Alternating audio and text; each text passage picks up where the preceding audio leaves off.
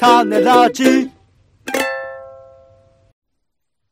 一週間お疲れ様でした。お聞きいただいた皆さん、ありがとうございます。週に一度の苦闘点暮らしと番組を振り返る種メガネです。今週何が起こったか、なんであんなことを言ったのか、この一週間の記憶を紐解きます。まずは暮らしの一週間、日々のちょっとした出来事や感じたことから拾っていきます。あなたもご自身の一週間を思い出しながら聞いてください。ということで、まあ今週もね、4月中旬、日によってはちょっと寒いかなという日もありましたけど、おまあ全般的に暖かいなっていう、まあいいきなり夏感もある日もあったりとかもしましたけれども、うん、暑かった。個人的にはもう結構外に出ることも増えてきたので、ほうほうなんか、あのーこれまでにはなかった、まあ1、2年はあんまりなかった、その終電近くの電車みたいなのに乗ることがちょいちょい出てるんですけど。あの、普通にまあ映画とかね、見に行った帰りとかで遅い時間になってしまったので、それに電車に乗らざるを得ないみたいなところで、いると、やっぱなんか、あの、終電近い時間帯に、まあ皆さん多くの人っていうか大半はマスクしてる。まあちょ、時々マスクしてない人がいるぐらいで、の状況ながらも、なんか密集している人がかなり多く、こう、電車に乗っているっていう状況を見ると、なんかやっぱ、コロナにかからない方が変だよなっていうふうにちょっと思ったりもするので、そこら辺のなんか飲み会に行く人とか、仕事がね、遅くなる人は仕方ないと思うんだけど、そういう人たちのなんか心意気っていうのは、いかほどのものなんだろうなみたいなことをちょっとね、あんまりそこが日常になってない僕としてはちょっと感じた一週間でしたね。うんまだ、まあ、まだって言うと変ですけど、すごく怖かったりします？まあ全然、あのーいセキュリティ意識は高めて乗ってますけどね。うん。まあ、なんか難しいよね、こう。恐れすぎると、まあだから個人で恐れることと、社会がどこまで恐れるのかっていうバランスが難しいなというふうに思ってて。僕も同じように結構電車とか乗ったんですよ、今週。うん、うん。まあそしたらまあ、ね、結構人も乗ってるからさ、久々に、あ、満員電車感あったわ、みたいなさ。で、端っこの方乗ってたら、マスクしてない人がわっと近くにやってきて、いるみたいなのは、まあある、もうあるじゃん、結構、そういうことって。ありますあります。そう。で、まあ、うーんとか言いながら、そしたらね、別なところであの、今度あの、子供たちが、あの、スイミングスクール通ってるみたいなところにちらっと歩いてて、うん、うん。まあ、そうするとあれだよね。あの、子供たちのその、濃厚接触って最高だよね。みんな。何言ってんの？みたいな。ちょっとちょっとこっち来てよとかさ。もうなんか、うん。押したり、へしたりしてるわけでして。楽しそうだなと思うんですけど。まあ、だから本当さ、その、そういう意味ではその、親御さんあ、子供さんをお持ちの方とか、まあ、あとまあ、その、お世話しなきゃいけないご両親とかいらっしゃる方とかは、まあ、何をどうしてっていうふうな気持ちもあったりすると思うんですけど、だからまあ、あんまり良くないんだろうけど、やっぱ成り行きで行くしかないのかななんてちょっと思ったりはしたよね。こう、街に行くと。うん。自分はなんか、まあ僕はガード硬いのか、普段あまり、あの、そんなに人とは合わないから、そう気楽に思ってますけど、ね、その、そういうことばかり考えてるだけでもいかない人も、当然いっぱいいるんだなっていうね、なんか、いうことも思ったり、ね、街に行くと、あの、特に思ったりしますよね。うん まだまだちょっとこういう空気になりますな。うん。なかなかね、悩ましいところではありますし、多分、な、なら、戻ることはなかなかないと思うので、そう、当分は。そこら辺は、まあ、気持ちね、気持ちはもうカラッと行きたいところですけどね。あの、守りつつね。続いて番組の聞きどころをつけたし、ツッコミを添えていく番組の一週間です。まだ聞いてない人は作品みたいに使ってみてください。えー、まずは週の初めの雑談コーナー、種枕ですね。今回は、あ残したいね、えー建物とか場所の話とか、発明の話とか、ナノレースの話などをしました。続きまして、種助ですね。今回映画3つのトリコ、サンガ、そしてテレビでね、藤井風テレビなどの紹介をしました。続きまして、えードラマ語りですね。今回は2022年春ドラマ、春の中の配信のドラマについて、セベランス、パチンコ、ウィークラシュドなど、あハマっている、オレンジがハマっているドラマについて紹介をしました。続きまして、種レポートですね。今回はポンさんが練馬区牧野記念庭園を歩いてみた話をレポートしてくれました。続きまして、推し文ですね。今回は日本全国の大学の令和4年度入学式の式辞、祝辞から推し文、推しの文章を紹介しました。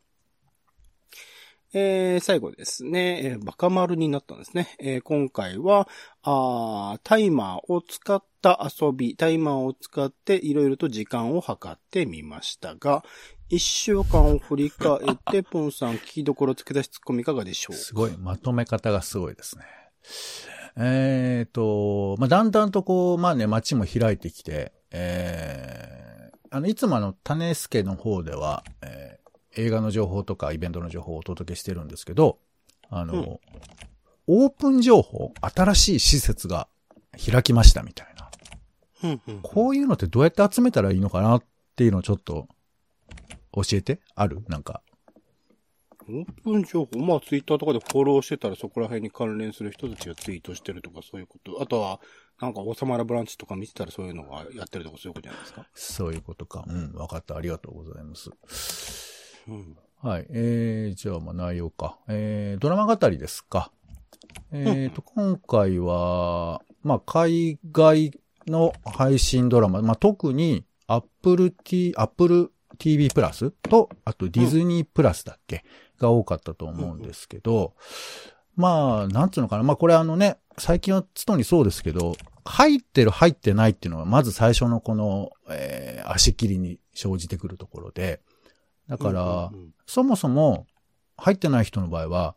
これはちょっと入会してみたくなるような紹介とか情報がないと入らないだろうなとも思うし、まあ入ってたら、あまあ見るのかもしれないしっていう感じだと思うんですけど、その辺の入会したくなるような、うんし紹介っていうのを、皆さんはどういうふうに聞いてらっしゃるのかなとか、まあそれを我々に求めてらっしゃる方もいらっしゃるかもしれないんですけど、まあ、逆に言うとね、ネット配信のドラマは、どうやってこう、番宣とかできないじゃない？地上波のテレビで。どういう風にしてんのかななんてことをね、ちょっと改めて思ったりしましたね。うんうん。個人的にはそうですね、今おっしゃった通り、Apple TV プラスとね、あのー、ディズニープラスの番組しかハマっているのはなくまあ今、えっと、最近、ベターコールソウル、でも、ベターコールソウルも僕シーズン5まで見てないし、えー、その前のやつも全然見れてないので、今から追いつくの大変だなとか、ストレンジャーシングスのね、新作も今度やりますけど、ストレンジャーシングスもちゃんとハマってないなとかって思うと、まあ最近ニュースでね、伝えられるそのネットフリックスの会員が、えーちょっと下がっているとか、株価が下がっているとか、なんかそういう話をちょっと見ると、うん、今ちょっとネットフリックスが厳しい状況にあるのかな。まあ、あの、Apple TV プラスとかそもそもにおいてしんどい状況というか、会員とか全然、あの、特に日本だと増えていない状況なので、と、でも、アップルという会社があるとか、ディズニープラスはディズニーという、まあディズニーはね、会員数増やしてますけど、バックにディズニーという会社があるとか、なんかそういう、そのメガ企業、大きい企業が後ろにいるからこそみたいなのいろいろあるんだけど、ネットフリックスはそれがないので、アマゾンとかに比べても。そう思うと、ちょっといろいろと、あの、大変な状況になっているなぁと思うので、これからどういうふうに舵取りをされていくのかというところも含めてちょっと興味深いなと思っております。まあまあ、とにかくこの回聞いてもらえれば、あの、思わず Apple TV プラスに加入したくなるかもしれませんので、聞いていただいてもいいかなと思います。はい。えっ、と、続いて種レポートですね。まあ、牧野記念庭園を歩いてみたレポートしてくれましたけど、なんかそういう、こういう記念の庭園みたいなものが本当にその人が住んでいた空間にあるっていうのはやっぱりいいなというか、そこの場所が、まあ、単純にこう作られた場所ではなくって、やっぱり、あの、その人の、えー息遣いじゃないですけど、その、生きてきた、あの、蓄積みたいなものが反映された場所に行けるっていう状況はいいなと思うのです。これこそ、なんか、残していきたい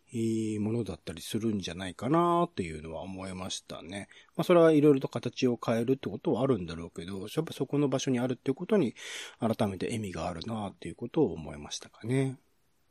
なんかあの、なかなか照れくさいんですけど、あの、人間を覗き見たくなるっていうところ？作品とかコンテンツっていう切り口ではなくて、この牧野富太郎先生のことを知りたくなるっていう感覚っていうのは、あのー、ちょっと、そう恥ずかしいんだけど楽しい感じっていうんですかね。そういうのがある場所だなと思いますので、まあちょっと、はい、その辺のことを聞いていただけると嬉しいかなと思います。うん。はい。他の回いかがでしょうはい。えー、推し文ということで今回は大学の、えー、式辞祝辞ということで。えー、で、入社試験、ん？入社式の時ってなんか祝辞ってもらいました？入社式は特にないかな。そんな大規模なもんでもないし。これ、なんか今、ここから祝辞もらえる機会ってあんのかなとちょっと思ったりしたのよね。うんうんうん、そういう時どんな言葉が、まあ欲しいというかどういう感じでもらえたらいいのかなとか、あとまあ、ちょっとピントがややずれるんだけど、総理大臣がどんな風に喋ったら僕らドキワクするのかなみたいなさ。そういうことを思ったりしたので、で、な、意外とちょっとその、えっ、ー、と、祝辞、あれからちょっと調べてみたら、日本、にえー、日芸か。日芸、あ、え、東京芸大東京芸大とかは、日々の勝彦さんがまあ、うん、えー、ボスなわけですけど、学長ですね。なんかね、もう、メ、メッセージとパフォーマンスって感じみたいなんですよね。動画が出てるんですけど。へうん。だから、まあ、あの、今回は、えー、推し文ということですから、まあ、言葉ということですけど、もうもはやそういう総合プロデュースみたいなこと、見せ方みたいなことまで問われたりもするのかなと思いつつも、まあ、ほとんどは大体ね、学長、総長が喋って、学部長が喋ってみたいな感じが多いみたいですけどね。うんうんうんまあ、今回ちょっとそれを、あの、細かくね、えー、オレンジさんが教えてくれてるんで、聞いてもらえると嬉しいかなと思います。うんなんか、今回基本的に日本全国っていうところでいろいろ、まあ本当に有名大学のっていうところになってしまいましたけど、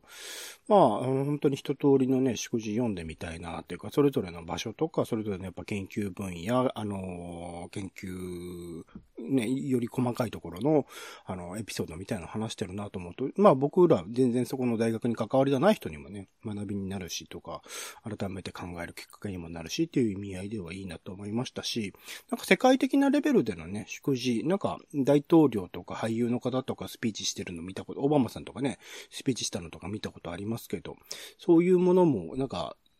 世界各国本当にあるのかなみたいなところもちょっと興味深いというか、祝辞だけで一冊本作れるんじゃないかなとちょっと思ったりもしましたね。うん、ちょっと、あの、ユユニークな、あの、一年におそらく一回、まあ卒業式とかでもね、あるかもしれないですけど、そこら辺は面白いなとと思ったりもしました。はい。えー、あと、さらっとバカ丸。まあ、あのね、えー、ここで話していたようなこと、えー、タイマーを見ながらいろいろと測るっていう経験が、これからのね、配信に生きることを願ってというところで、今回もね、えー、この種、えー、メガネも短くしていければなと思っております。まあまあまあ、あの、はい。いつでも何でも、えー、刀が抜けるようにね。そして、さっといけるようにということですね。あ、そういう回だったんですね。はい。はい。えー、頑張れ。俺。はい、うん。頑張りましょう。僕も。はい。種ラジオは Spotify や Podcast などでほぼ毎日配信中です。更新情報は Twitter でお知らせしております。お好きなサービスでの登録やフォローをお願いします。また番組の感想やあなたが気になっている種の話もお待ちしています。公式サイト、種ラジ .com のお便りフォームから送ってください。えー、Twitter でハッシュタグ種ラジ、ハッシュタグカタカナで種ラジで投稿いただくのも大歓迎です。それでは種ラジ今週の一曲ポンさんお願いします。はい。えー、あっという間に春が終わって、ゴールデンウィークが始まるとともに、もう夏だね、なんていう感じになりまして、えー、忘れちゃいそうな春を再び思い出すシリーズですけども、えー、1976年の曲ですよ。ですから私も物心なんかほとんどないです。うん。ないんですけども、えー、アップルが設立した年なんですって。76年。えでねベトナム戦争が終わって、えー南北ベトナムが統一をし、えー映画のロッキーが上映された年でもありますよ。そんな年の、えーあの、タクシードライバーとかも作られてますね、このね。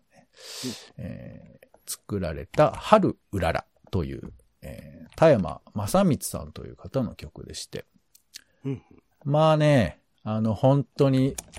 まあ、うなんつうのかな、えー古臭い感じの曲かもしれないです。なんていうかう、ん。彼女とイチャイチャ、えー春のまどろむ感じを楽しんでるみたいな曲なんですけど、冒頭ね、春の酔いっていう言葉が出てきて、春の酔いってわかります、春の、こう、ちょっと暗くなった時間ってこと？そうそうそうそう。あの、まあ、えー日が落ちる頃ぐらいの時間を春の酔いと言うんですけど、うんなんかね、俺ね、この、くしゃみが出する、で、出るような時間帯というイメージがあるんですよね。この、ちょっと暖かくなって、夕方、日が落ちそうな頃。この感覚みたいなものを、まあ、捉えているのかななんて勝手に思ったりしてますけどね。えー、なんか人を食ったような曲で、僕は意外と好きなんですけども、はい。えー春の別れを、こんな曲で、えー惜しんでいただいてもいいのかなということで、えー、田山正光さんの春うららです。はい。ありがとうございます。種メガネ以上でございます。今週も一週間ありがとうございました。お相手はオレンジと、えー今回のメガネはぴったり17分で終わるぞ。あ、難しいですね。えーポンでした。種ラジ？ままた。た。種ラジは、ポッドキャストや Spotify などでほぼ毎日配信しています。音声で配られた内容はブログで補足を、更新情報は Twitter でお知らせしています。また、番組の感想や質問もお待ちしています。公式サイト、種ラジ .com のお便りフォームから送ってください。Twitter など SNS でハッシュタグ種ラジで投稿いただくのも大歓迎です。